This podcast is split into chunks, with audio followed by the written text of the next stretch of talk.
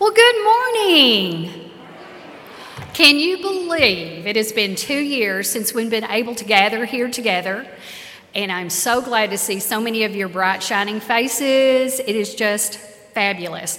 Now, I already told you guys to fill out an attendance card, and if you have not done that, it is in the program.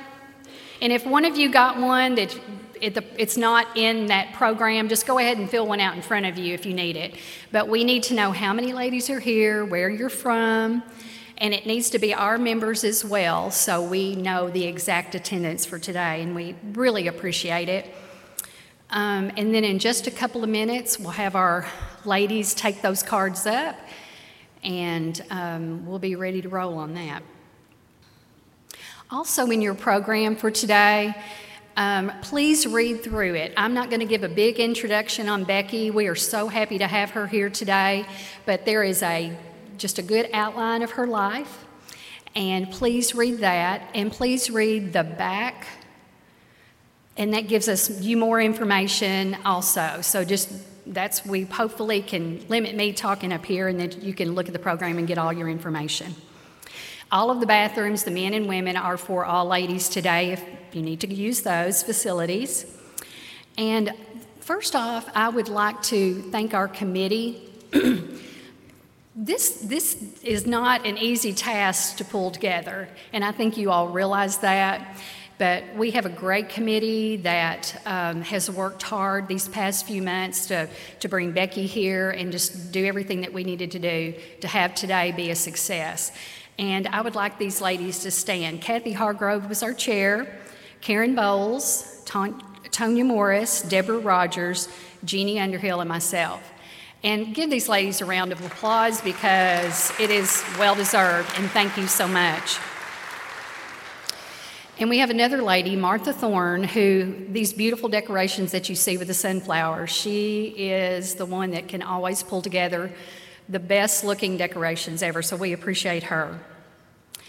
And Becky Blackman is going to be our speaker today. She's from Hewitt, Texas, correct? And she worships with the Lakeshore Drive Church of Christ. And I know you're looking forward to her message, and I know many of you ladies have already read her books. And also, Becky's publisher, Peggy Coulter, which I know a lot of you have looked at the books that are available for sale. Um, she's from Huntsville, Alabama, and uh, if you wish to buy any books, you can do that after uh, our program is finished. And it's not just Becky's books, it's other Christian authors as well. Um, this morning, Haley Burchett is going to be leading our singing, and then after that, we'll have a prayer and a scripture reading, and then I will come back up and uh, introduce Becky. Okay? Thank you, ladies, for being here. Good morning. They told me the slides would be up, so I'm going to wait for that. There we go. Okay. Um, first song that we have this morning is Are You Sowing the Seed of the Kingdom? So let's stand for the first song.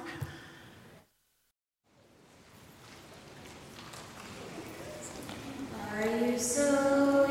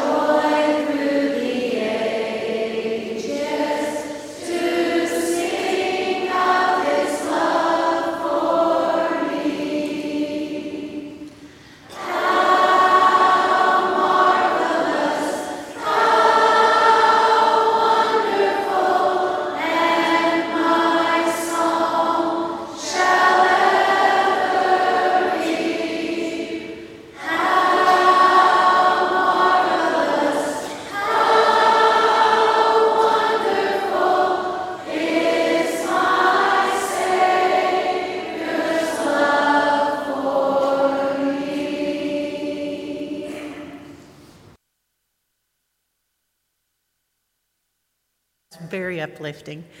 It is wonderful to see all you beautiful ladies this morning. I want to ask you to go with me in prayer. Thank you for those that are, we are blessed to have here today and for giving us this wonderful day you have created. We are so very thankful for this time we come together to hear Miss Becky Blackman today.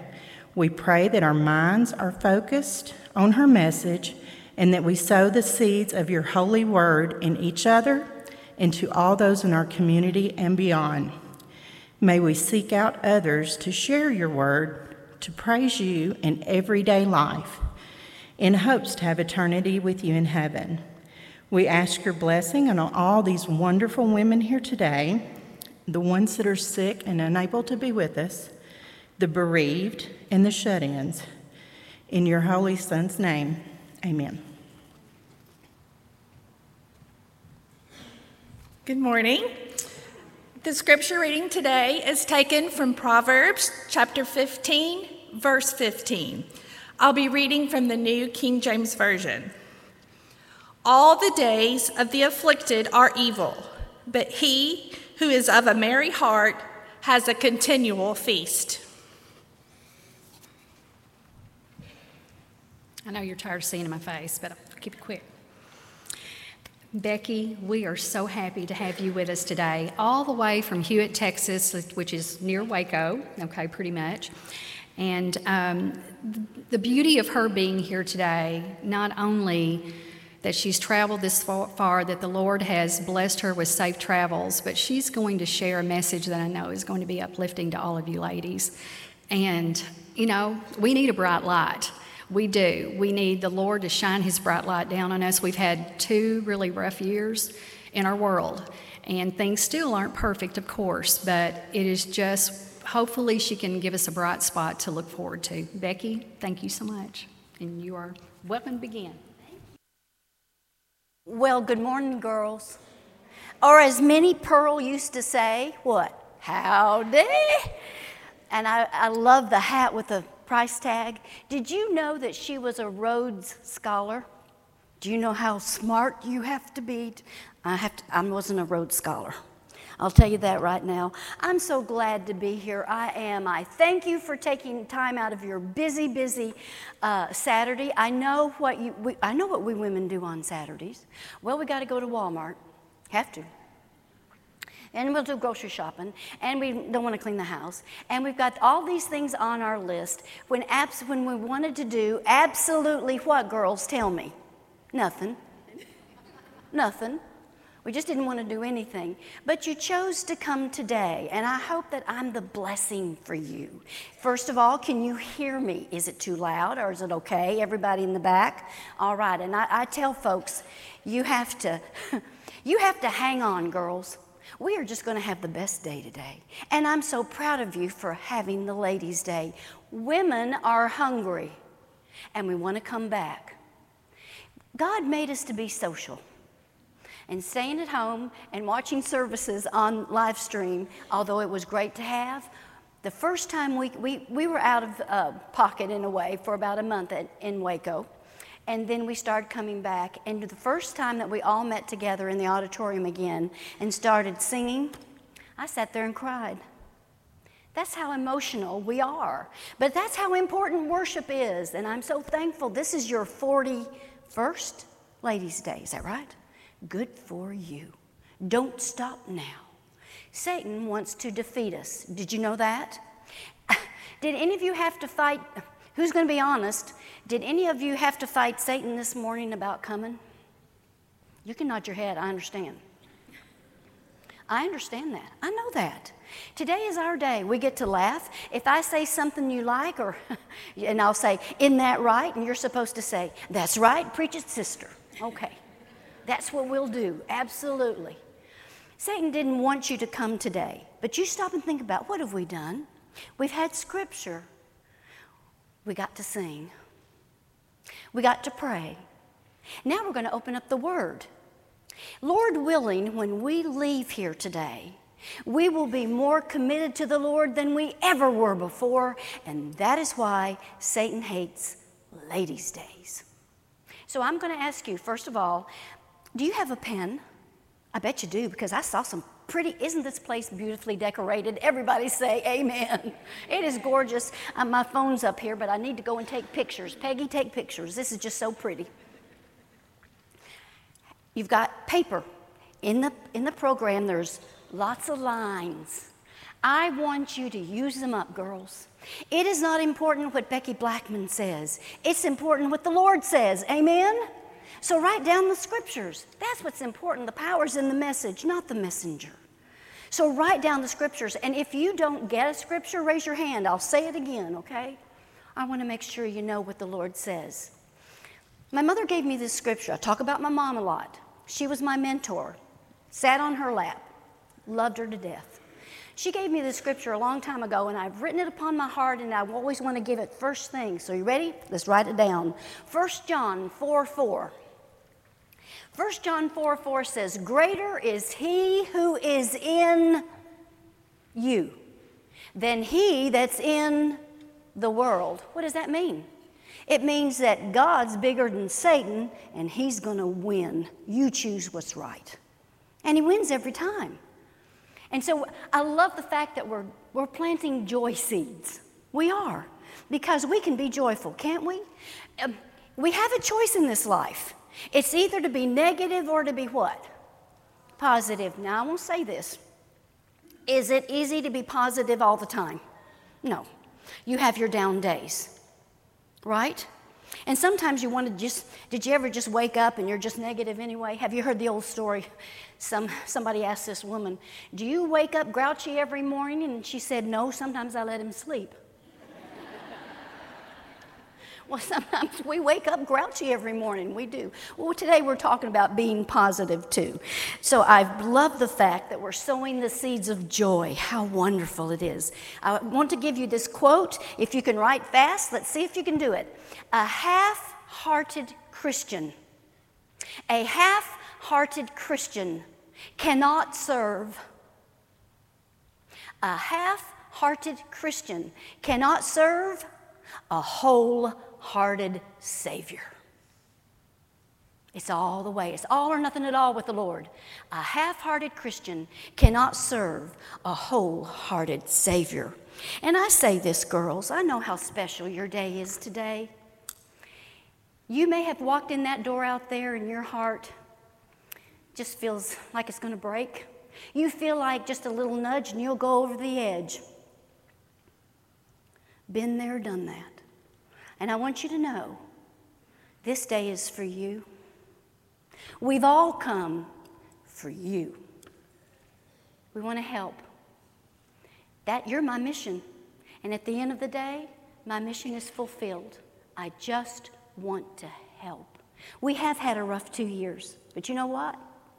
Greater is he that's in you than he that's in the world. God's going to win every time. Are you not glad? Do you not rejoice? Number one, God woke you up this morning. Don't you rejoice that there's nothing more wonderful? You'll hear old Beck. That's me, old Beck. You'll hear, you'll hear me say over and over and over there is nothing more wonderful in this whole wide world than being just a Christian. Right? Just a Christian. So remember that, girls. There's nothing more wonderful. We're going to laugh. We're going to cry. Hope you've got Kleenex. Do you have a Bible? Anybody got a Bible on you? You probably have your phone, but are there Bibles in the pews? I don't know. Okay, they're not. If the lady sit, if the lady sitting next to you has a Bible, well, honey, you just go sit on her lap. That's all right. And you'll hear me say the scripture anyway. That's the most important thing is to have Bible, pen, paper to where you can write down these things. So here we are talking about joy, talking about the different things that we're going to be laughing. True stories, some. I'll, t- I'll try to tell you if it's not a real story. There are books back there. Peggy is in charge. If you're interested, and I want to thank this group here today because I believe you just got through studying Seek the Precious Moments. I believe that's book three. So I'll be talking a little bit about the begging place,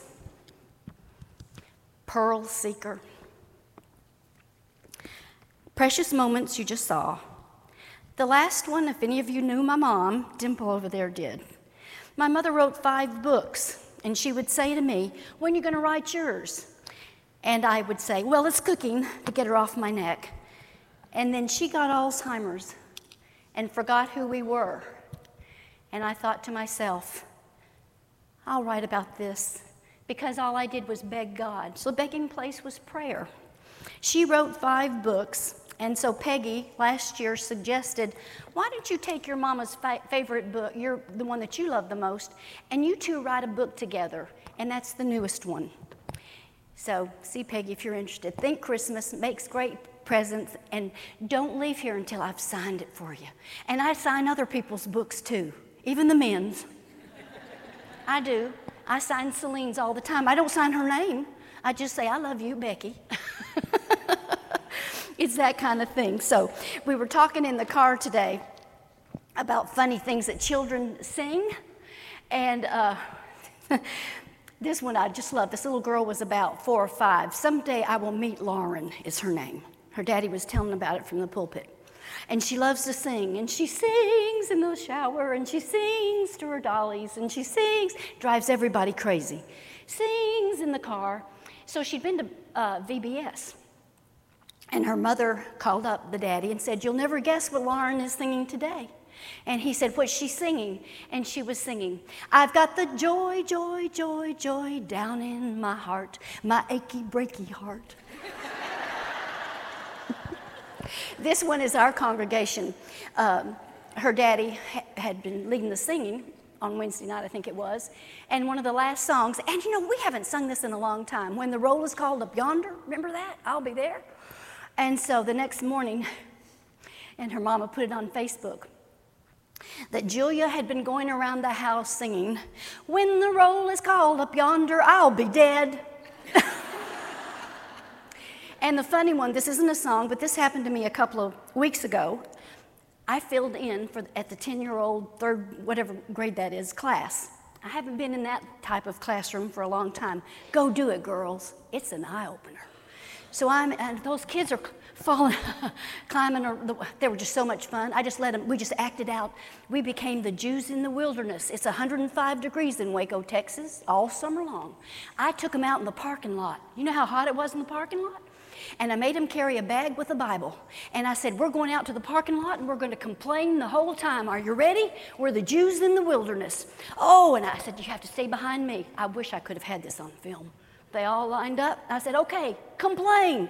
Oh, it's hot. Oh, I need a shower. I want a hamburger and french fries. Oh, they were terrific. And then we came back under the covering, and I said, now we're going to go back out and we're going to praise God.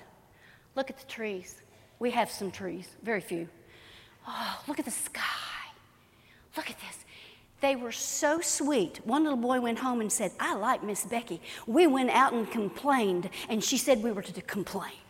It was okay to complain. We get back in. I was supposed to teach them about Haggai and Zechariah. And I said, Next week you have the story of Esther. I would much prefer telling you the story of Esther. And as they were leaving, I said, Enjoy Esther. She has another name, you know. Esther's not her only name. And this little girl piped up. She's about eight, and she said, I never saw that coming. you don't know what they're going to say, do you? it's an eye opener to teach kids. I love it. So, Let's stop and have a prayer just for a minute. Father, you're so good to us. Thank you, Lord. Thank you for this moment in time. Oh, Lord, help me not to say anything you don't want me to. But Lord, just fill us up with your word and help us to be joyful no matter what happens to us, Lord. May we be your daughter, a joyful girl. In Jesus' name I pray. Amen. Songs on my heart this morning. Really, it's two.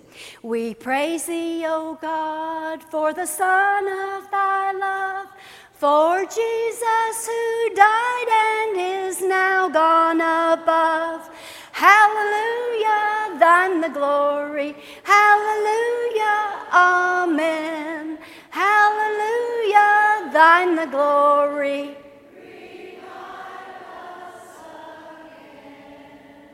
Light the fire, plant the seed, and let it grow. One more song. I know the Lord will find a way for me. I know the Lord will find a way for me. If I walk in heaven's light, shun the wrong and do the right. will find a way for me. Do you believe that? That is a comfort song, girls. I sing that to myself. Sometimes when it seems there's no hope, there's hope. I sing it to myself in the doctor's office. You got a plan for me. There's a way for me. You haven't forgotten me, Lord. Please, Lord, remember me. Do you know that five times in the book of Nehemiah, Nehemiah says to the Lord, in fact, he ends, the whole book ends on this one sentence Lord, remember me for good. Don't remember me for bad. Don't you want the Lord to remember you for good? I sure do. So here we are talking about joy, and I'm going to tell you funny stories, but can I tell you, you know, why do we like to watch cartoons? Because they make us laugh. Have you ever noticed that if you're watching cartoons with children, you'll laugh at the same things? I think it means that we're really only five. we're just five years old. So we watch these cartoons, we love to laugh, we think they're funny. I have two favorite jokes, and you're going to make me feel so good if you laugh. So just make old Beck feel good. The first one is about this 60 uh, year old couple, and they go out and they're having their anniversary dinner. And so um, the restaurant comes and brings them the little cupcake with a candle, and they blow it out, and the genie appears. Typical genie story. The genie goes over to the woman and he says, What do you want? I'll give you anything you want. And she said, He never takes me anywhere. I want to travel. Poof! The genie gave her a stack of tickets, airline, boat, you just name it. She could go anywhere she wanted. Oh, she's a happy girl. Then he says to the man, What do you want? And the man goes, I've always wanted to know what it was like to have a wife 30 years younger than I am. Poof, the, ger- the genie turned him into a 90 year old man. I love that one. And then there's this one. Ben Flatt told this joke, and I, I think he did. I haven't forgotten it. It's just my favorite. Did you hear the one about the 80 year old guy? And he goes out and he marries this 18 year old chick. Oh, man, she's a pretty thing. Takes her to the doctor. And he says, See, doc, I did what you told me to do. The doctor said, I told you to do this? And the old man said, You most certainly did. You said, Go get a hot mama and be cheerful. And the doctor said, No, I didn't. I said, You have a heart murmur. Be careful. I love that. One more. We have this lady at our congregation. She's passed on in her 90s. And she would send us all sweet little notes, inspirational. But what she didn't know, that on the back of the note was a joke that her stepson had put on the back. And so we would read Lena's note, and then we'd look at the joke and laugh. Well, every it would come on come on Mondays. So uh, one Monday, I got her little note and I read it and read the joke and went, "Tell me you've been like this. I don't get it. Right? I don't get it." So I just kind of went around the house. Thursday, I picked it back up and read it again. Here's the joke, and I got it. Did you hear the one about the lady who has the heart attack? And so they rush her to the hospital and they rush her to surgery. And as she's going into surgery, of course, and they're putting her out, she sees the long tunnel and she sees the bright light. And a voice says, Go back, go back. You've got 15 more years. So she came out, when she came out of the anesthesia, she thought, oh, I got 15 more years. So she had every work done that she'd always wanted to do. She had a facelift, she had the tummy tuck, she had liposuction, she had everything she'd wanted to do, wanted to have. She even had her hairdresser come in and do her hair, new makeup. She w- walked out of the hospital, and when she wa- stepped off the curb at the hospital, an ambulance came flying out of nowhere, hit her, and killed her. Well, she got up to heaven and she was angry. And she wanted to find the Lord because she's going to have words. She found him and she said, You told me I had 15 more years. And the Lord said, Oh, I'm just so sorry I didn't recognize you. now, where's my glasses? There.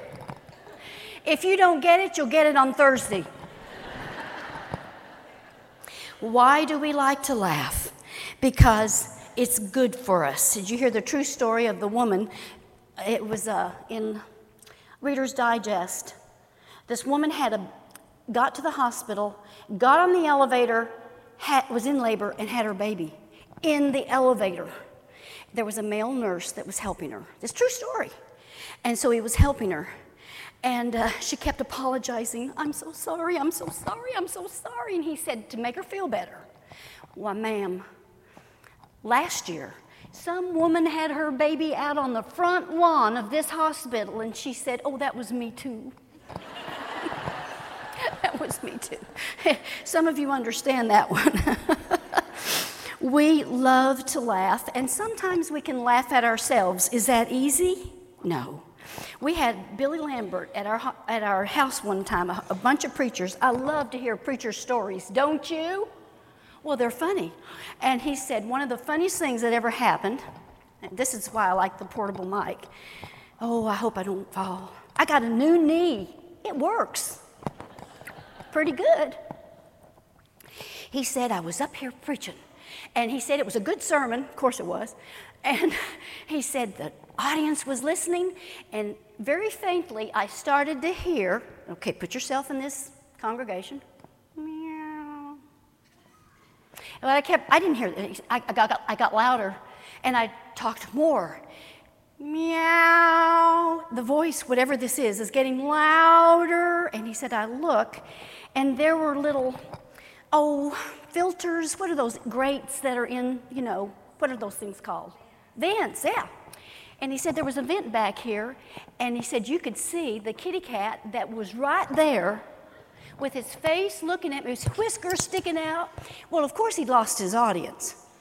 And he said, So I, he said, an elder that was sitting on the front seat knew he had to do something. So he came up the steps and he said, We just all kind of looked at him. What are you going to do? And he went over to the vent, had to unscrew it, and this is where the audience fell apart. He leaned down, and the elder said, Here, kitty, kitty, kitty, kitty, kitty. Shoo! Grabbed him, put him under his arm, and trots out. So Billy tries to get the church back. Okay, let's get back to the sermon, gets them back to the lesson he wants to tell them when all of a sudden, guess what he hears? Meow. The cat came back. And he said, I just closed it out and left. But one of the funniest, he said, the most embarrassing thing that ever happened to me, he said, I extend, if, if you ever known Billy, he's kind of a round guy. I extended the invitation. He said, I went over to the steps. I stepped off the first step, and he said, I didn't fall face forward. He said, I hit my fanny and I bounced all the way down. and he said, Do you know that everybody laughed? What would you do? Laugh. a friend told me this. She was in a congregation somewhere in Tennessee, and she said they were doing communion. Very, very holy, of course, very somber. And the man was doing the prayer for the grape juice. And he said, Oh Lord, we're just so thankful for the fruit of the loom.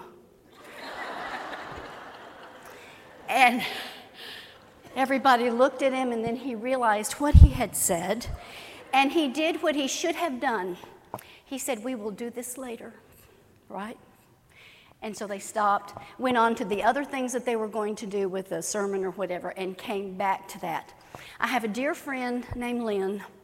She is just so much fun. But she's the one, like me, Calamity Jane, everything's going to happen to. Right? Anybody identify? Well, we had at our congregation, oh, we had uh, church services first, and then we had, I think you do too, and then you have class? Right. So our class, the auditorium class, met. You, isn't there a division right there in the halfway right? Okay. We met from that point backwards. Okay, so nobody came down here, but we went back up here to have class up there. Everybody got it? So Lynn goes to the bathroom. It's winter time. She has on a black accordion skirt and black pantyhose. You need to know that because it's a bathroom story. She goes to the bathroom, and we all have them, right? The toilet paper on the shoe, you name it. No, Lynn's got to do it up bigger than that. And so, what she didn't know was that she had not pulled her skirt all the way down, and she had wrapped up her skirt and her slip all in her waistband. So, what you see are pantyhose and panties. And she walked, and I, was, I never saw it. Thank you. And I was just sitting waiting for her because she came and sat down beside me. And she, she has a sashay walk. So she's coming walking down the like this, and I hear people gasping. And one of our dear friends on the other side of the auditorium is going, Oh, my, my, my, my, my, my. We couldn't get to her in time, and of course, she had flashed us all. Anybody ever done that one?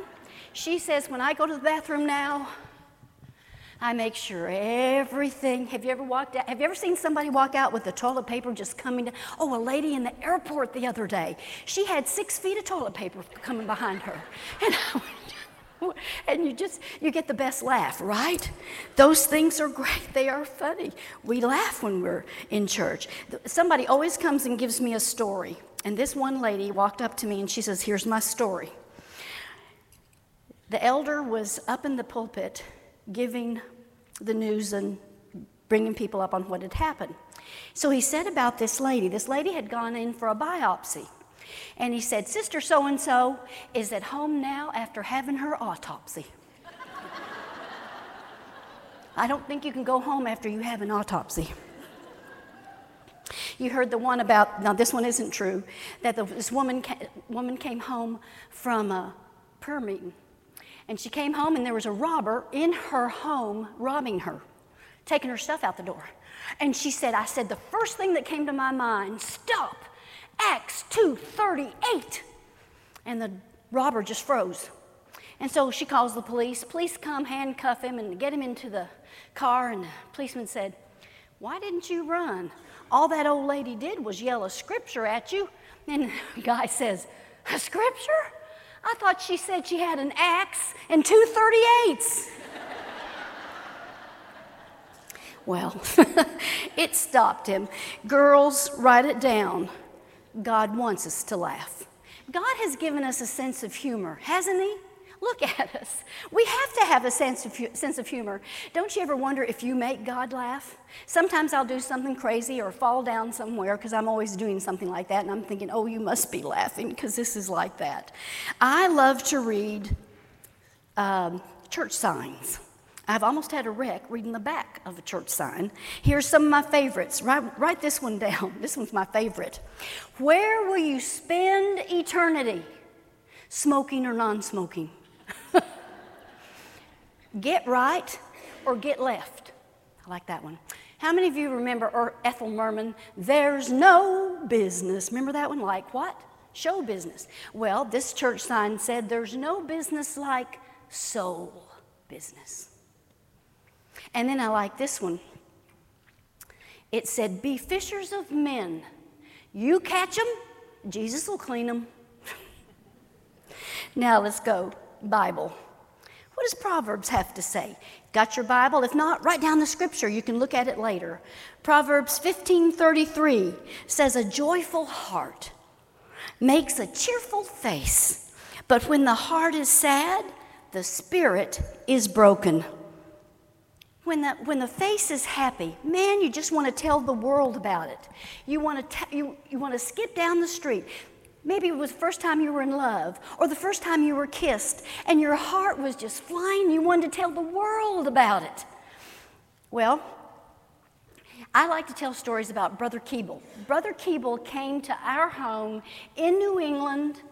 I was about 16 years old, and he spent a whole week with us in Concord, New Hampshire, holding the meeting. I have never heard preaching like that in all my life. He changed my life. And we've got generations growing up that don't know Keeble. Well, I'm doing my best to educate them. Go Google his name, Marshall Keeble, and you will see lessons and sermons on CDs. Listen to them in the car. You will love them. Well, he came and changed my life, but in this one book called His Hand and Heart by Willie Cato, in this book, it said that some preachers would, were gathered around Keeble and they said, You know, when we go back to the churches that we used to preach at, all the people want to love on us. The women come and hug us. And they said, Brother Keeble, do you have that problem? And he said, I sure do. And they said, Well, what do you do about it? And he said, I just stand there till they get through.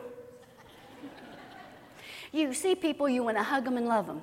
I was in the grocery store, Kroger, in Fayetteville, Georgia, and I met a movie star. Want to know who it was? Well, some of you may not know her. This was several years ago, probably in the 80s, when they had a video department. Anybody remember that? You could get movies. Well, that was the first day that my favorite movie, Lady and the Tramp, was out. And I thought, I've got to get that. So I went up to the counter, cute little young girl going to wait on me. And so I'm saying to the young girl while she's ringing up the cell, I have always wanted this movie. It's my favorite, it's my favorite movie, favorite Disney movie. This deep throated voice behind me said, and just who is in it? And I didn't turn around. I thought, who doesn't know about Lady in the Tramp?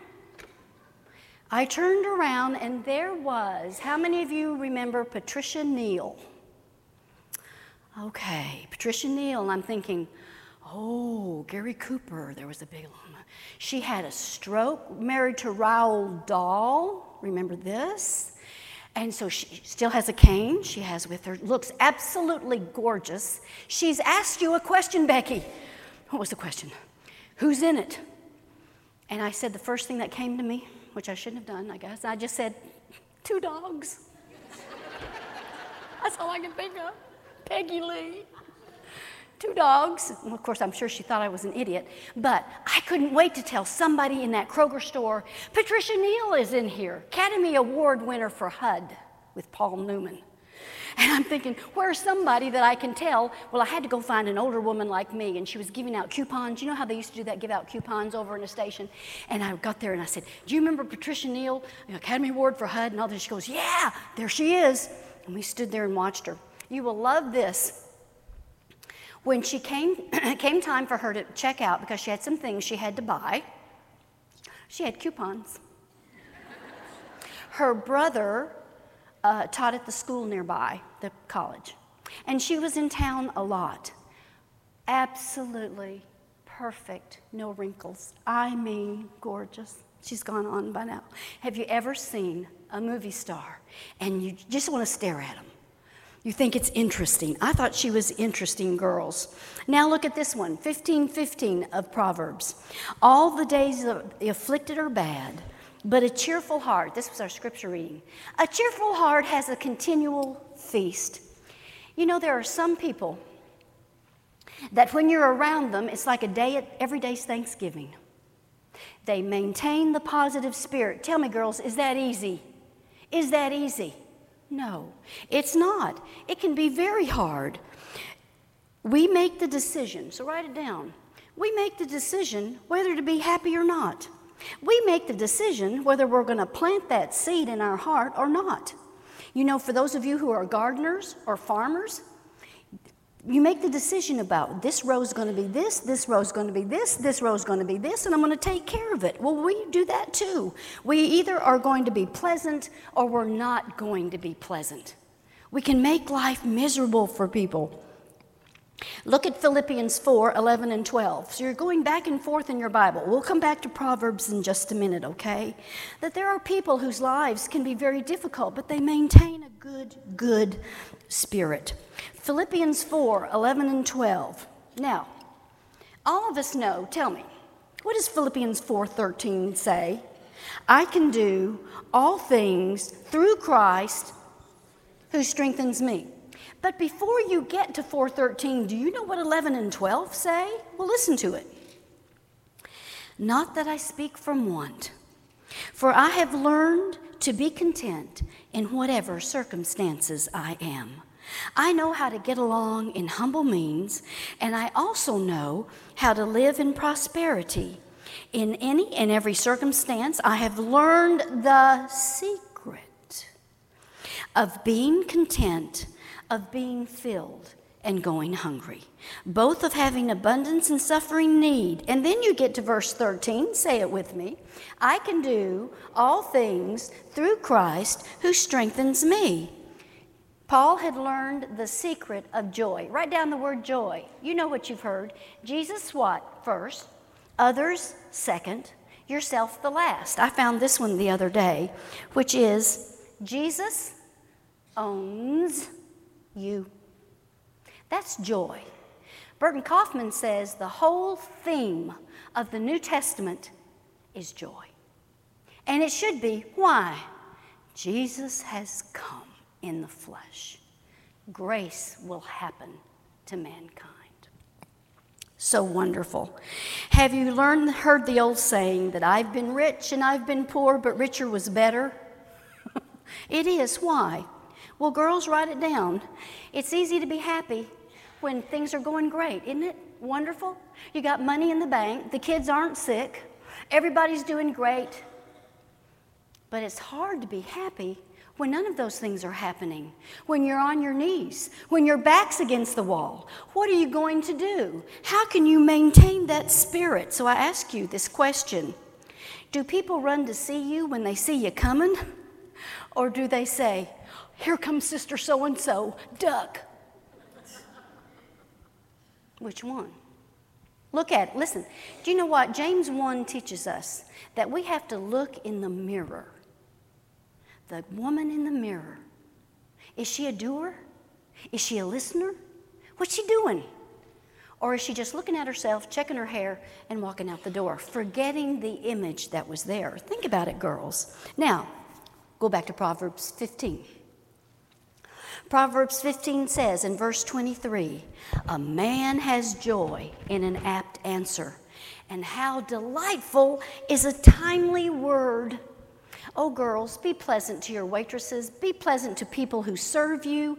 When they see you coming, they ought to know, here comes the light. I know her. Every time she comes through my line at Walmart, Walmart, she says, have a blessed day. She's a blessing to me. I like her. She's a Christian. Be the light.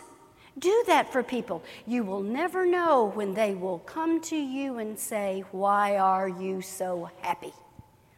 Be ready. Be ready because it does happen. So I want you to write down these three words Be a Barnabas. What do you know about Barnabas? Be a Barnabas. What do you know about Barnabas? First of all, did you know that Barnabas wasn't even his name? What was his real name?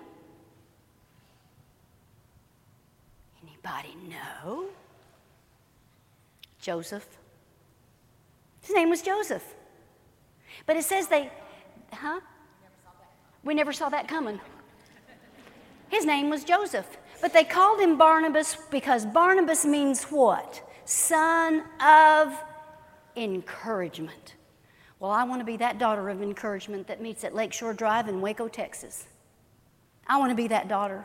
I want to encourage you. I don't care. I want to encourage the kids. I want to encourage everybody I can. I want to be the cheerleader. And that's what Barnabas was. And God put his name in the Bible. If the Bible were being written today, would God be singing your praises? Are you the daughter of encouragement? Are you the Phoebe that works at the church? Are you the one that's doing this? There's a whole bunch of Phoebes at this congregation. I know, I've met you, I've prayed with you.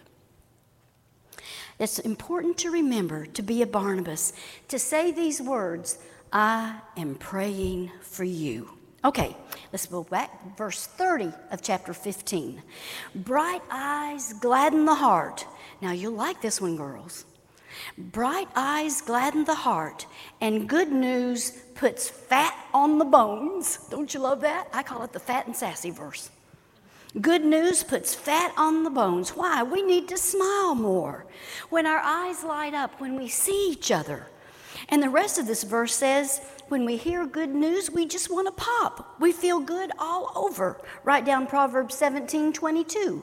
1722 A joyful heart is good medicine, but a broken spirit dries up the bones. What does that mean?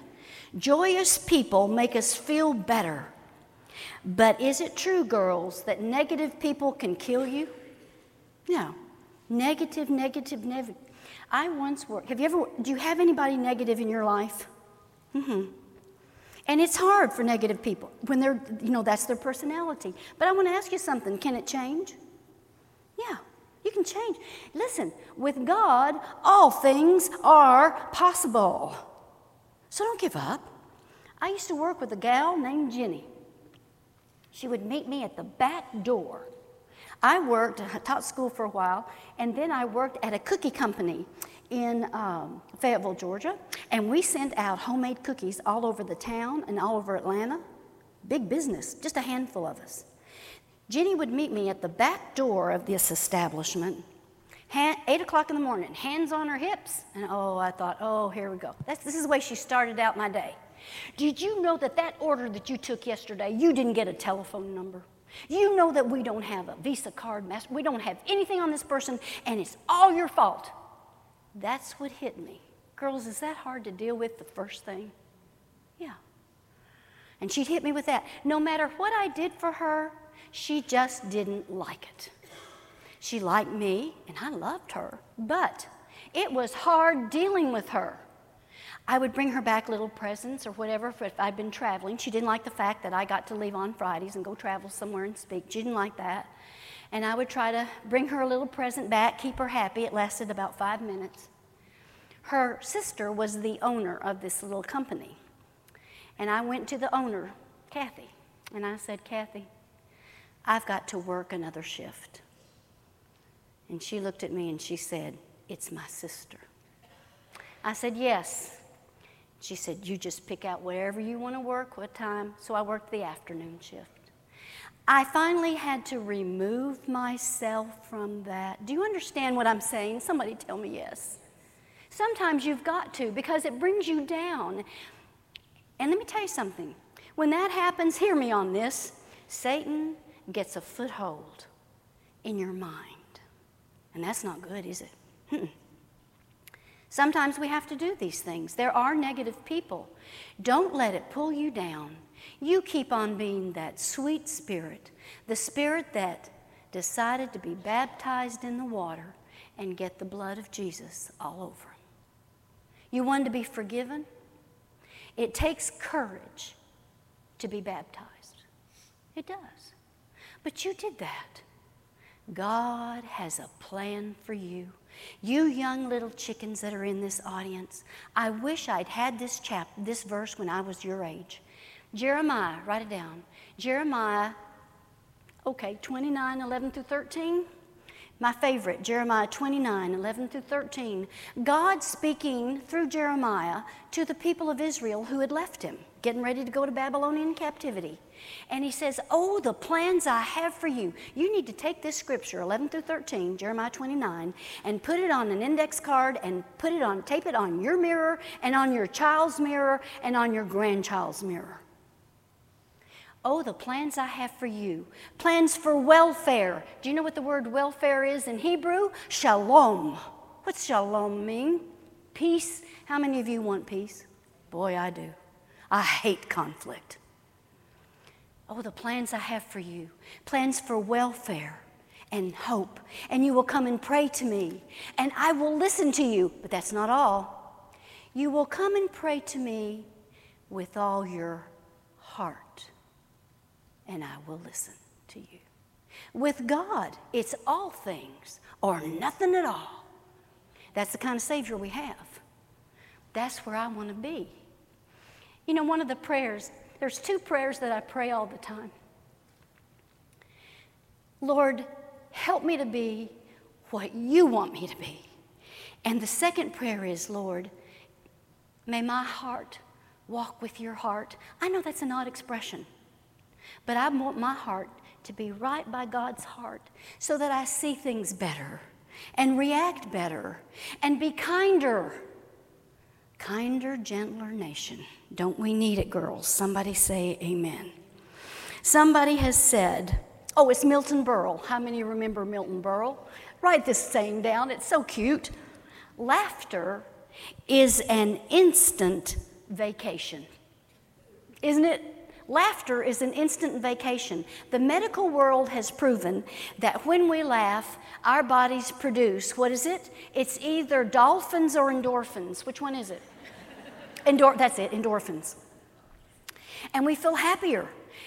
Have you heard that? I've heard it's a true story. This man was diagnosed with cancer. He went down to Blockbuster when we had Blockbusters, and he got all the Three Stooges movies and all the comedies that he loved, and he watched them and laughed and laughed, and his cancer went into remission. Well, haven't we always heard attitude means something? The attitude that you have as you battle has a lot to say about it, girls. I've always thought that was interesting. Why would God tell us these things?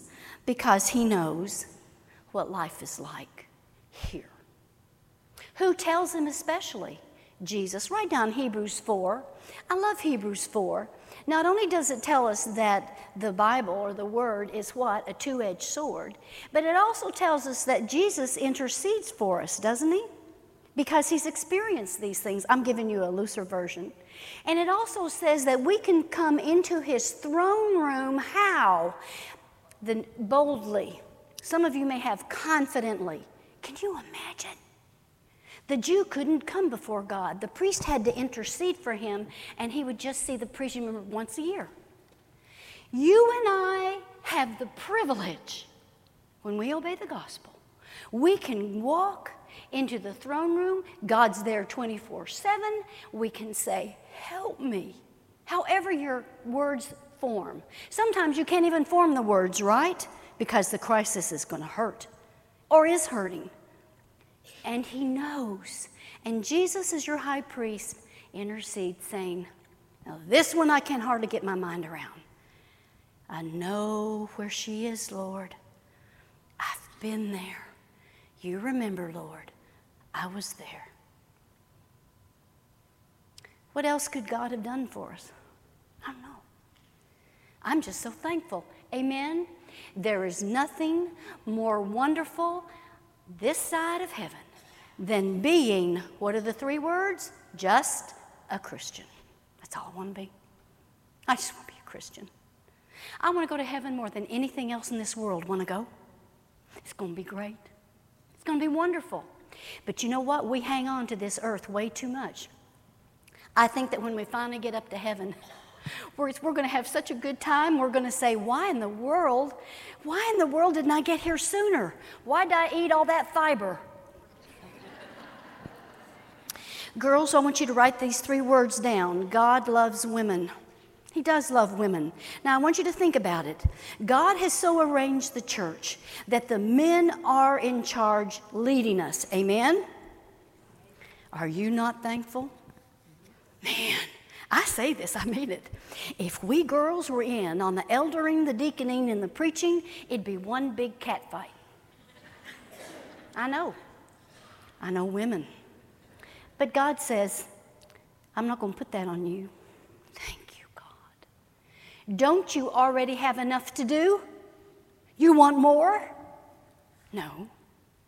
I want to do it just the way it's laid out because that's the best way. And I know how much God loves me because He's doing that.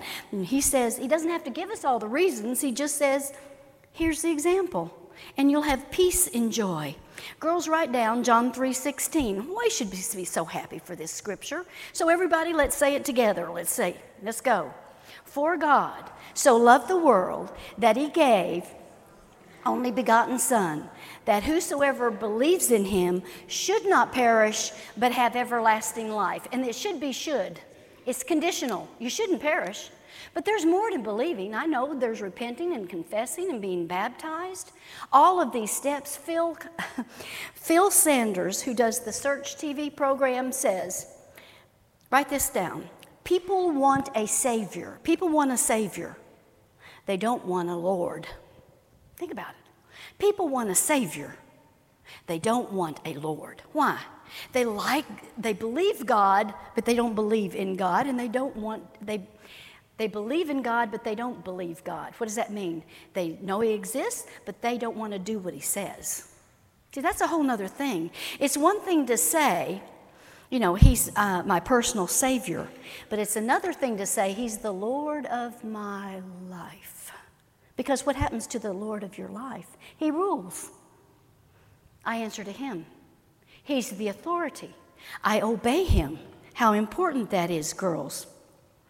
It was God's plan from the beginning for mankind to be saved. Now mankind has a choice. God doesn't force anyone to become a Christian. Does He drag you down the aisle and, and force you to be baptized? No. He lets you decide. And isn't it better? It's your decision, it comes from your heart.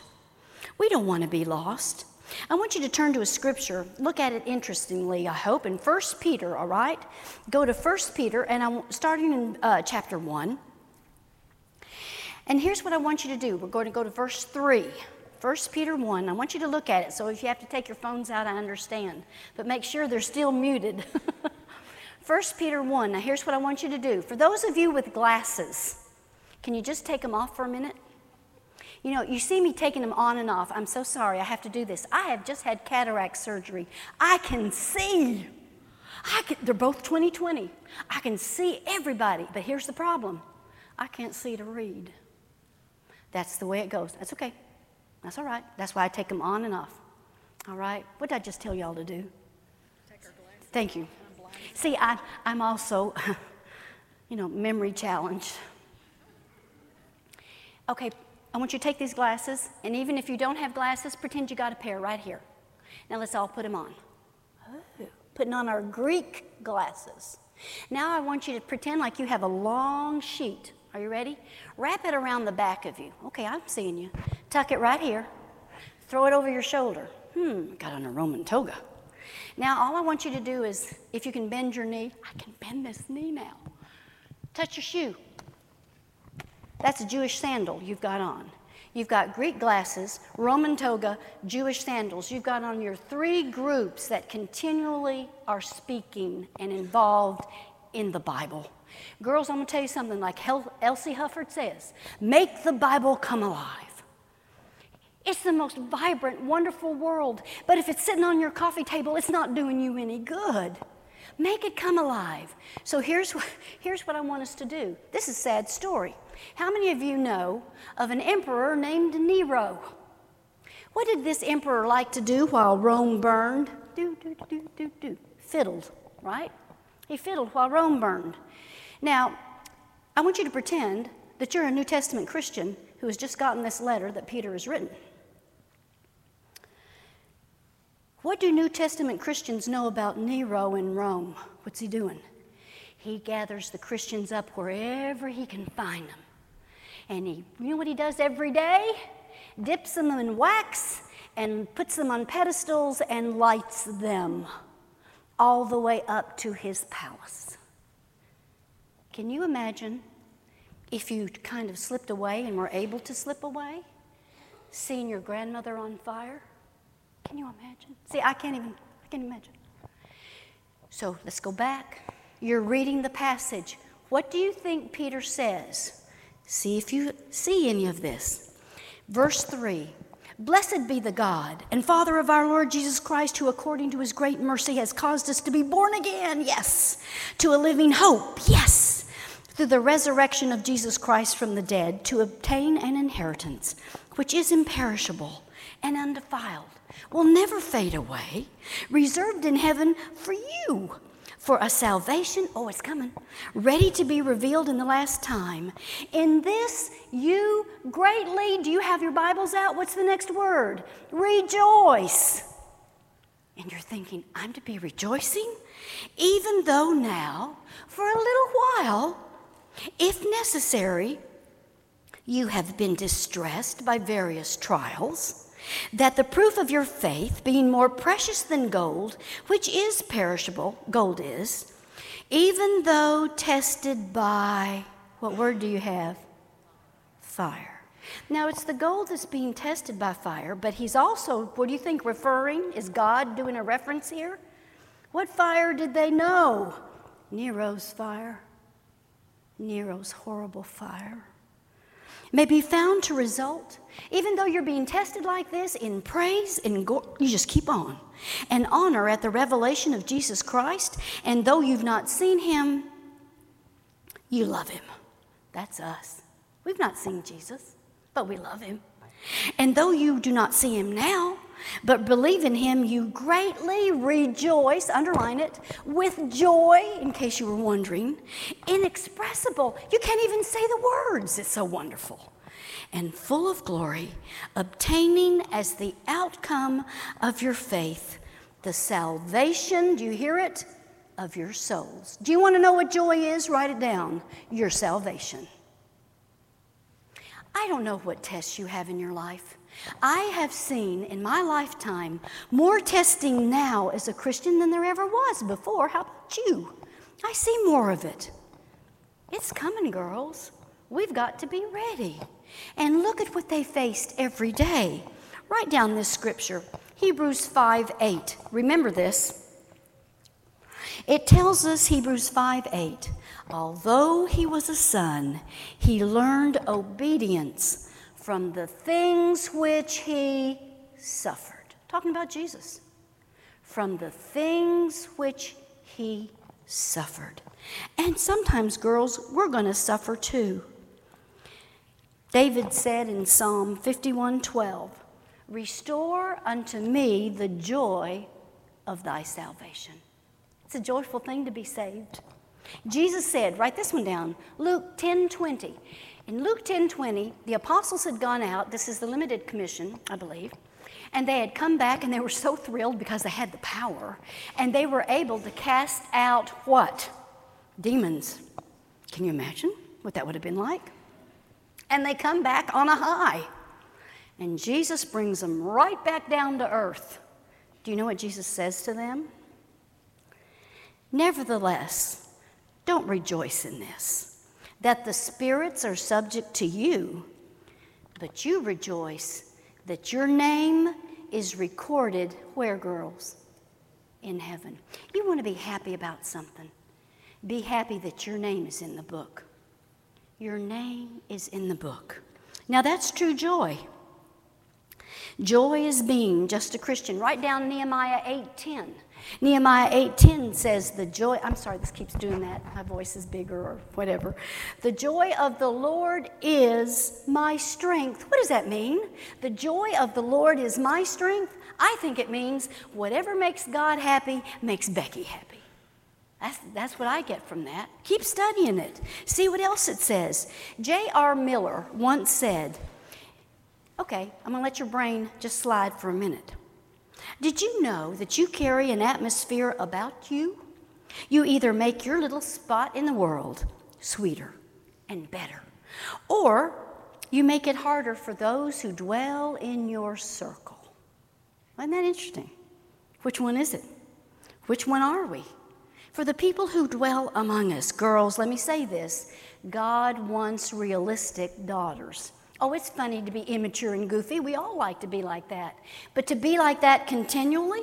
No, not continually.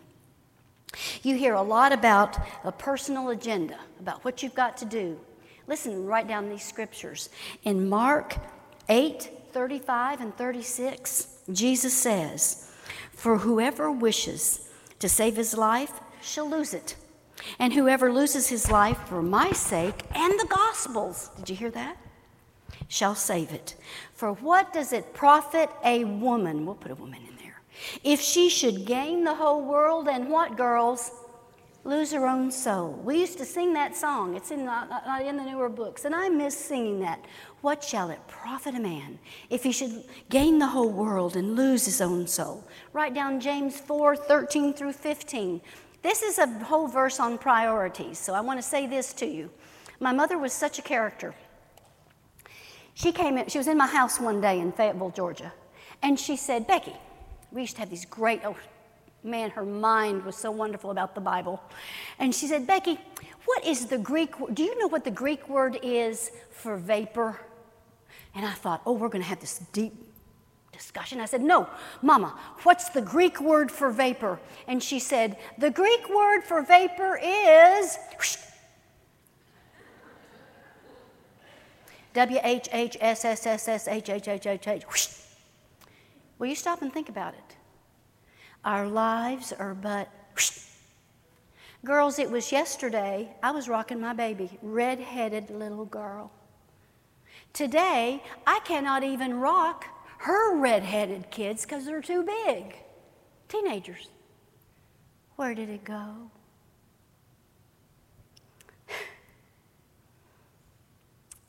There is no dress rehearsal for this life.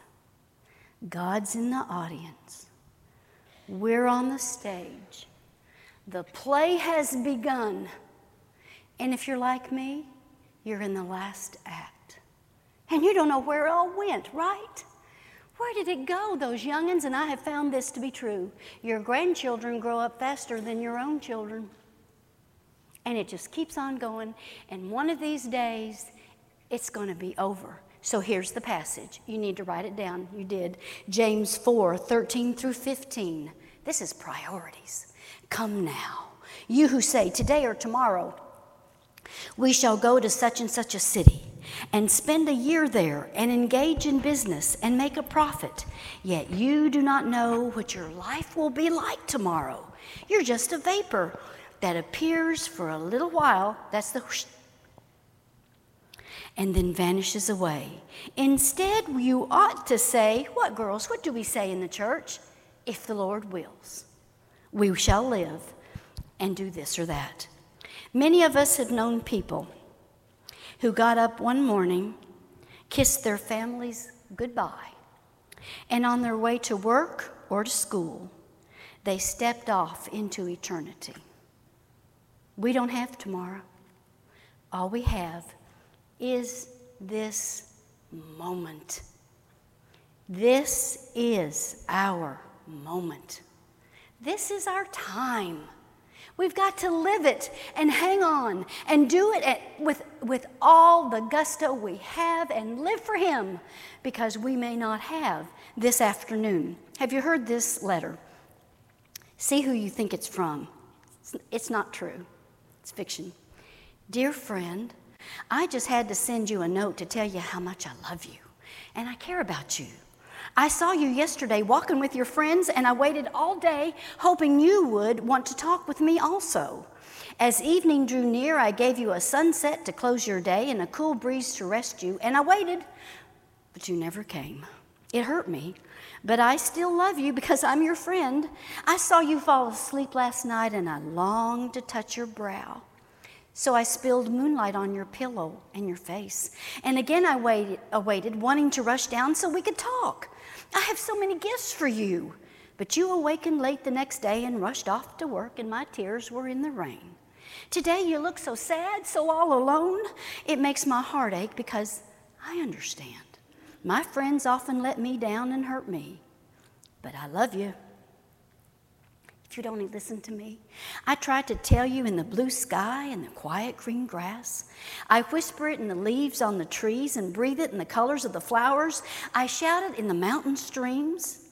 I give the birds love songs to sing. My love for you is deeper than the oceans and bigger than your biggest want or need. If you only knew how much I want to help you, I want you to meet my Father. He wants to help you too. My father's that way, you know. Just call me, ask me, talk with me. Please, please don't forget me. I have so much to share with you, but I won't hassle you any further. You're free to call me anytime. It's up to you. I'll wait because I love you, your friend, Jesus. That's a sad letter. Are we too busy for God? It's like we, this is what we do in our lives. I call it the couch illustration. We invite God the Father, God the Son, God the Holy Spirit into our lives, and we put them on a couch in our living room. And we say to them, Oh, this is going to be the best day I've ever dreamed of in my life. I'm going to ask you all the questions in the Bible I've always wanted to ask you. We're going to pray together. Oh, this is going to be so great. We're going to have the best day, but oh, I've got to go check my email. And, and then I've got to go get cream of mushroom soup at the store for the, you know, the casserole I'm going to make y'all. But I, will be right back. And oh, I do have to go pick up the kids, but I'll be right back. And y'all just sit there, just and, and then, and they sit there, and they sit there, and they sit there. And one of these days, girls, time's up. And I want you to write down what is more important than God. Nothing. Nothing's more important. I got to tell you about being a missionary's kid. Oh, I didn't want to go to New England. I didn't want to go. You know, I was the voice of Miss Negative, nine years old. Everybody else in my family wanted to go. I didn't want to go. I wanted to stay in Oklahoma where we were living. No, we're going, Becky. You're coming. It was the adventure of a lifetime. Do you know that when I go back to New England, sorry, let me cry. When I go, go back to New England, I have women, sometimes men, but mostly women, who come up to me. Now imagine this. They come up to me and they stand in front of me and they say, Becky, it's because of your mama and your daddy that I'm a Christian. That's a soul standing there in front of me, telling me something that's going to stay with me into eternity. They're going to make it. My mother used to say, Becky, we can never walk in to heaven alone. It's just not right. You've got to take somebody with you. I have to tell you this about old Beck. I know you'll find this hard to believe, but I can be very obstinate, hard to deal with. Did you ever argue with your mother? Oh, please say, say yes. Yes, you remember, don't you? I see you nodding your heads back there. You did it too. Well, I would be arguing, you know, usually I'm talking teenager. We were so much alike, but man, would she, she'd go down to the mat with me on this if I was arguing. Mother, I want to do this. And she knew that it wasn't right for me, and she would say, God will never bless you in that. Boy, she was honest with me. God wouldn't. And so I was just determined I was going to do such and such and such. And then finally, and I give this to you, mamas, this will work with kids. It worked with me. And she'd say, Enough, I'm not arguing with you anymore. And I'd think, Okay, I won. And then she'd say, She took a different tack. And then she said this, and it broke my heart every time, and it still breaks my heart as I tell it. She'd look me in the eye and she'd say, Becky, I'm not arguing with you anymore. The Lord won't bless you if you go and do this thing you want to do. I want you to know that. And the second thing I want you to know is that one of these days I'm going to die. I won't be here anymore. But I want you to know, Becky, that when I die, I'm going to heaven. And I'm going to find heaven's gate. And I'm going to take my place at that gate. And I will wait, and I will wait, and I will stand there until I see your face. You think I was going to be bad after that?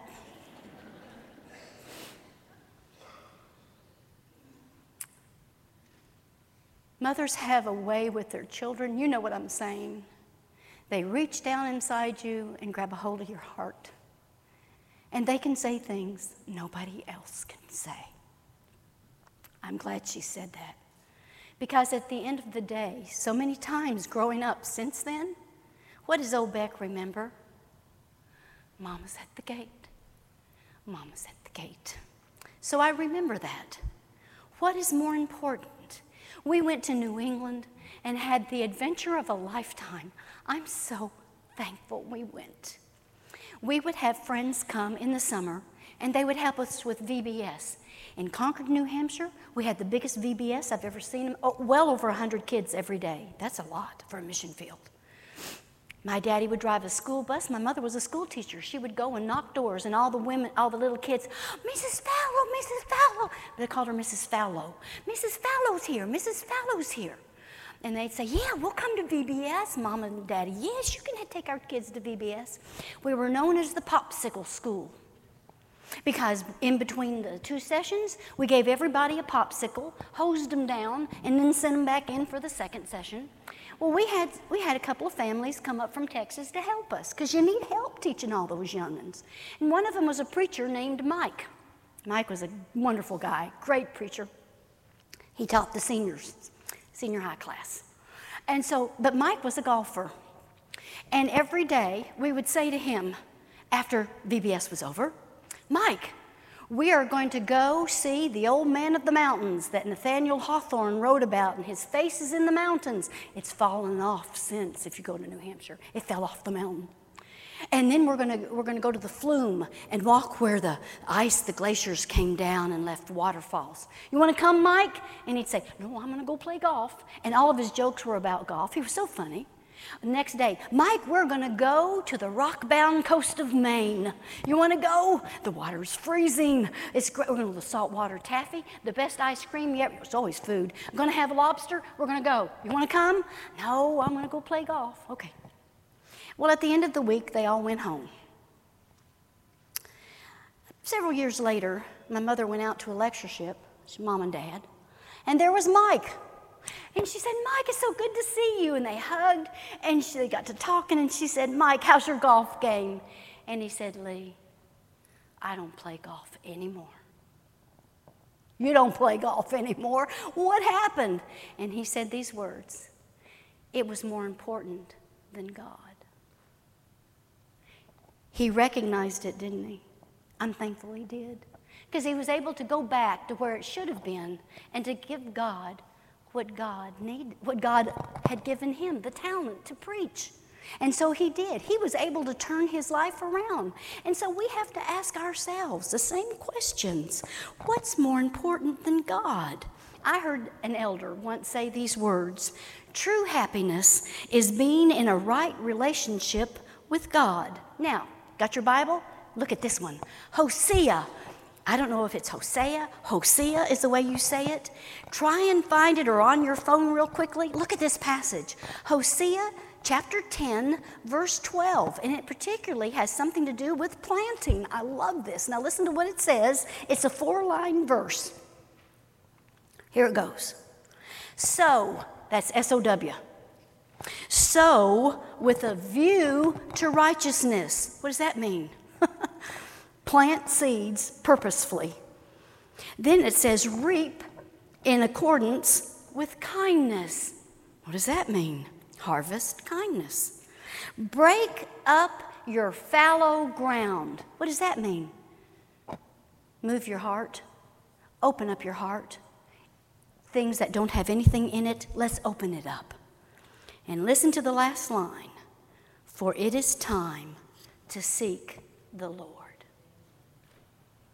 Plant the seed, harvest kindness, open up your heart. It's time for us to seek the Lord. We had a meeting, oh, a couple, probably a couple years now at Lakeshore Drive. I live in the land of Chip and Joanna. Everybody know Chip and Joanna? They have turned Waco upside down. They really have. Nobody asks about the Branch Davidians anymore. It's where are the silos.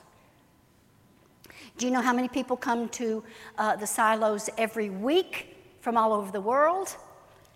30,000. They've, uh, Waco has just sprung up to life, building all more shops. People want to get a piece of the pie. It's amazing. It really is how many people will come. Okay, what was I going to tell you? All right, what Wes McAdams said. I want to tell you about him coming to us. Have gospel meetings. Oh, they're so good. Don't let them disappear. So he came and he said this, and I want to pass it on, kind of something that I think is important. He gave this illustration, and it ties in with everything we're talking spiritual. He, says to, he said to all of us, the Bible, so write this down, the Bible is God's story, right? Right. The Bible is God's story. And then I'm going to, and I'm going to put some emphasis in it. Y'all watching me? The Bible is God's story. Now, watch old Beck. She's getting ready to do something. And when we become Christians, you watching? We step into the story. And it's our story now. Oh, don't you love that? That's my story. You're talking about Esther, you're talking about my sister. You're talking about Paul, that's my brother. You're talking about Jesus, that's my Savior. This is now my story. It's that, write it down, it's that personal. I've stepped over the line. If you ever been to the Alamo, there is a line that they say Colonel Travis, 27 years old, and he's a colonel of that band of Texicans. And on the night of March the 5th, 1836, around there, they knew that the next day they were all going to be killed. And he said to all the men, he said, There's the line in the sand. All of you who are with me, step over the line. You'll die with me tomorrow. Everybody stepped over that line, especially Jim Bowie, who had been wounded and was lying on a bed, and he had his fellow guys pick him up on his bed and move him over the line. Except one man did not and he went home. Everybody else, what happened on March the 6th? They all died. Santa Anna, you know the story. Have you stepped over the line? I did. When I became a Christian, I stepped over the line. I killed that old girl. You know, Paul had to kill the old man. I killed that old girl, and I'll tell you something that old girl rears her ugly head every day. I tell folks, I just stamp her under the ground. One thing that I want to say to you girls, and I hope you never forget are you not thankful that the Lord is merciful to you and compassionate? I tell my sisters, I don't know how in the world God has time for you and your problems. He's got his hands full just making old Beck behave. But you know, He's God, and He loves you, and He sent His Son to die for you, and what are you going to do? You're just going to walk over. Listen, girls, when I think of, the, of Jesus on the cross every Sunday as we're partaking of the Lord's Supper, and I imagine him there, And I, th- I imagine Jesus standing on that hill with me. Nobody's there. You're not there. There's not anybody there but me and Jesus. And he's standing beside me. And he says to me, Becky, do you know how much I love you? And I nod my head. This is, uh, this is something I do. I nod my head because I know what he's going to do. And a Roman soldier appears out of nowhere and nails him to that cross. I cannot wrap my mind around that, and I never will be able to. But I know this. When you really realize what Jesus has done for you, as much as you can, there's nowhere you won't go, there's nothing you won't say, and there's nobody you won't talk to about Jesus. To have somebody stand in front of you and say, It's because of your mama I am going to heaven. What does that mean old Beck needs to do? The example that was left for me? I got to do my part. And so do you. We're all in this together. We don't want to walk into heaven what? Alone. Somebody has once said, sometimes you have to let go of the picture of what you thought life would be like and learn to find the joy in the story you're living. Is, is it always joyful? No. Write this down. God wants you happy, secure, and positive. God wants you happy, secure, and positive. Satan wants you miserable, negative, and insecure. That's the way he wants you. And he stirs the pot, doesn't he? Wants you negative, miserable, insecure. Don't fight God, girls. Let him have his way. You have the words of James. Okay, James 1, the last scripture. In James 1, the half brother of Jesus writes, the, I think the hardest scripture, one of the hardest in the world. Consider it all joy. Oh, there's our word. My brethren, when you encounter various trials, knowing that the testing of your faith produces endurance, and let endurance have its perfect result, that you may be perfect and complete, lacking in nothing. Wow. Count it joy. How many of you, when you see your suffering happening, say, Oh, isn't this fun? Well, no, it's not. But if you have had enough sufferings, you will realize what? You're going to be better because of this. You're going to grow up. And that's what God's after. You growing up. And He's with you every step of the way.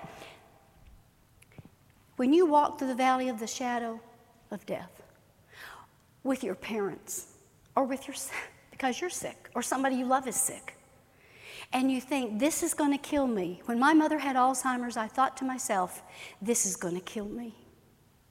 She didn't know who I was.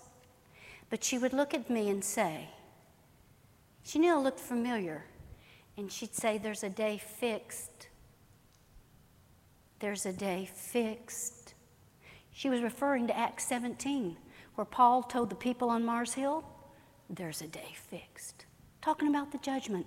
Do you know that my little mama didn't know who I was, didn't know anybody, and she went out of this life teaching, still teaching. There's a day fixed. Teaching about the love of Jesus. That's the way I want to go out. Let's write this down. Do we want to wear out or do we want to rust out? Which one you want to be? You want to wear out or do you want to rust out? We all have sufferings. It was hard for me as mama slipped away from me. She was my best friend and my best teacher. She had given me a Bible that was just like her Bible. And when we studied the Bible, we would be literally on the same page, and she would explain things to me. And she gave me her Bible because she, she had macular degeneration and she couldn't see anymore. And then her mind left. And I took that Bible home. And at night, I started reading from her Bible. I would beg in my prayers, please, God, can I have her back? Did you see the movie The Notebook? Can I have her back? She wasn't coming back. She, I bought her a big phone with big numbers, one, two, three. She knew if she pressed number one, she got me. And this is the, what would happen. I'd hear the phone ring.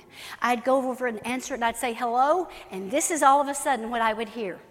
Sometimes. I just called to say I love you. And I would think, she's back. But it was just for a little while. And I would beg God, can I have her back? Now here's the blessing. I started reading in her Bible at night. She had lessons, how to convert somebody, her thoughts, preacher's thoughts, things about Greek. Her Bible had so much ink in it, I'd said, Mama, if you squeeze it, ink will just fall all over my feet. Here's the blessing. When I started reading her Bible, I got her back.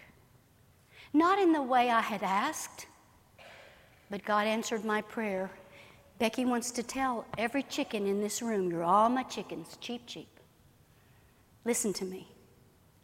You listening? Don't ever, ever, ever give up on God. Don't ever give up on God. He's working, you just can't see it yet. Have faith, stay the course. We walk by faith and not by what? Sight. Can you do it? Yeah. Remember this, sweeties. Daniel in the lion's den. God didn't save Daniel outside of the lion's den or away from the lion's den, but where? Right smack dab in the middle of the lion's den. How about Shadrach, Meshach, and away we go? Did, were they saved out of the fiery furnace or away from it? No, right in the fiery furnace. And you and I walk through the valley of the shadow, and we don't go around it or over it, we go through it. Do you know why? Because it's in those places, write it down, we find God. That's why I wrote The Begging Place. All I did was beg God, can I have her back? But God was teaching me lessons. Has God taught you some lessons? I bet you every single woman in this room can sit down with me and tell me things about your life. Was it the life you planned? Did it turn out exactly like you thought?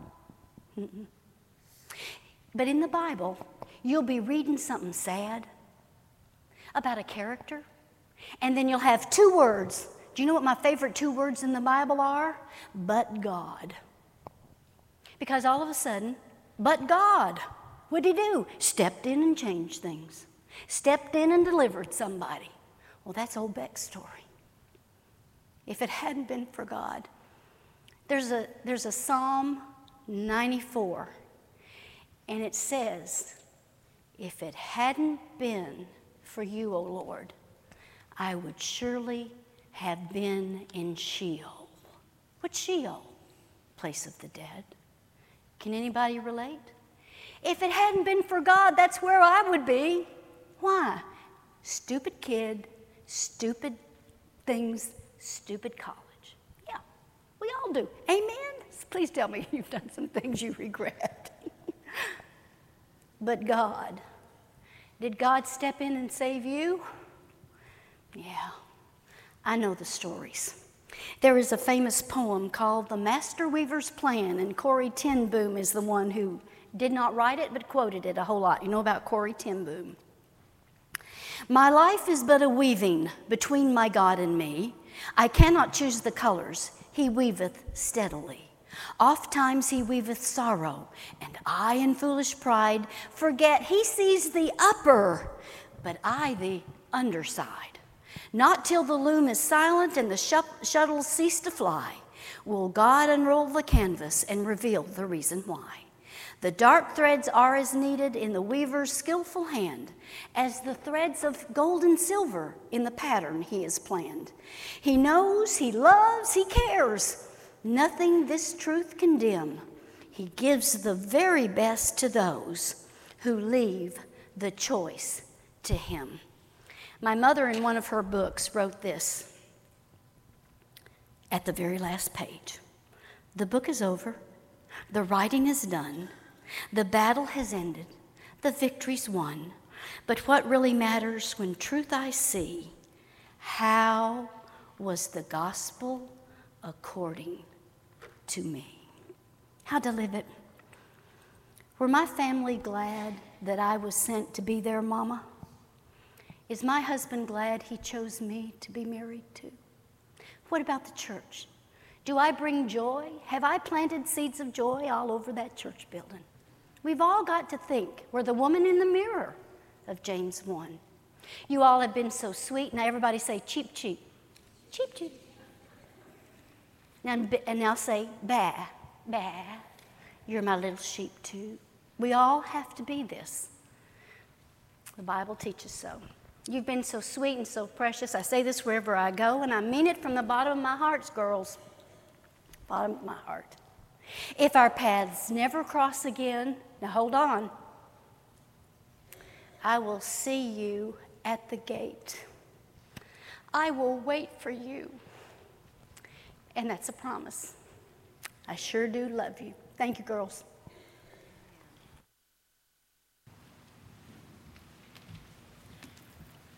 I can't hardly talk right now. Try to pull it together.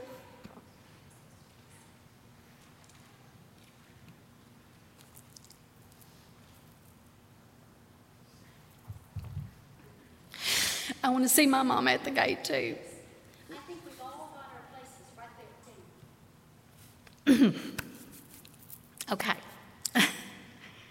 oh my goodness, was this not the absolute most glorious day? Let's give her another round of applause and see if I can regain my composure. I'm sorry, excuse me. I'm just an emotional gal. I can't help it.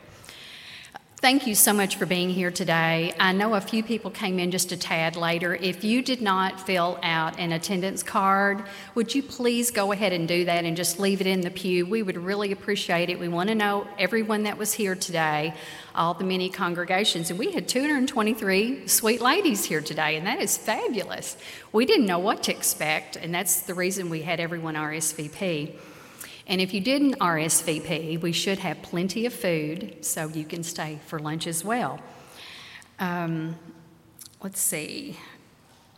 Next, we're not sure exactly when our next Ladies' Day will be. Our committee will decide that, and that's one of the reasons we want your name and address or your email so that we can contact you when we decide to have um, our next Ladies' Day. And from the looks of things, I think that's probably a possibility, we hope. Um, let's see, what else? Oh, yes, I was asked to announce that there is going to be a ladies' retreat at West Kentucky Youth Camp November 4th through the 6th, and I'm thinking this is from Henderson Church of Christ. So if you go to their website, hendersoncfc.org, you can find out more information about that if you're interested. Is there anything else I need to cover?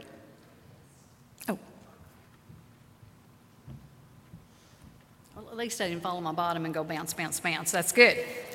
Hey, that's, that's an achievement right there. Okay, all the churches that were here today, of course, Glendale Road, we've got Hickory Grove, Antioch, Green Plain, Union Hill, Coldwater, Cadiz, Walnut Grove, Dover. I think Dover was the one that knew you, right? Yeah, yeah, that's, that's really cool, actually. Benton, Briensburg, Lynnville, New Concord, Friendship, Williams Chapel, Seven Oaks University, Bellevue, Union Chapel, Lebanon, Central, Lone Oak, Hope Harbor, uh, let's see, St. John Missionary Baptist, Hardin Baptist, First Baptist, Salem Baptist, Cherry Corner Baptist, Goshen Methodist, St. John Episcopal, First Christian, Hazel Baptist, Northside Baptist, First United Methodist, Mason's Chapel United Methodist, Highland Cumberland Presbyterian, and Reidland Methodist. And eight had no congregations listed, but we are so glad you came today, and I hope you gained um, a greater love for our Heavenly Father.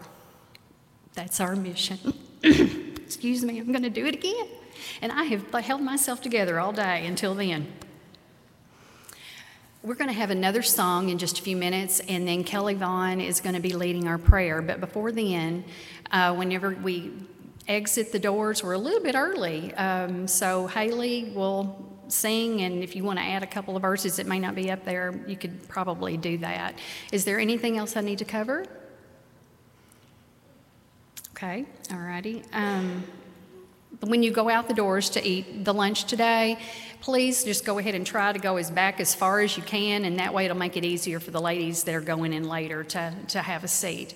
But we do hope you'll enjoy the meal today. Um, the most important thing was just you being here and being a, a light and being an encouragement to our committee that. Uh, that all of you showed up today. So, thank you from the bottom of our hearts.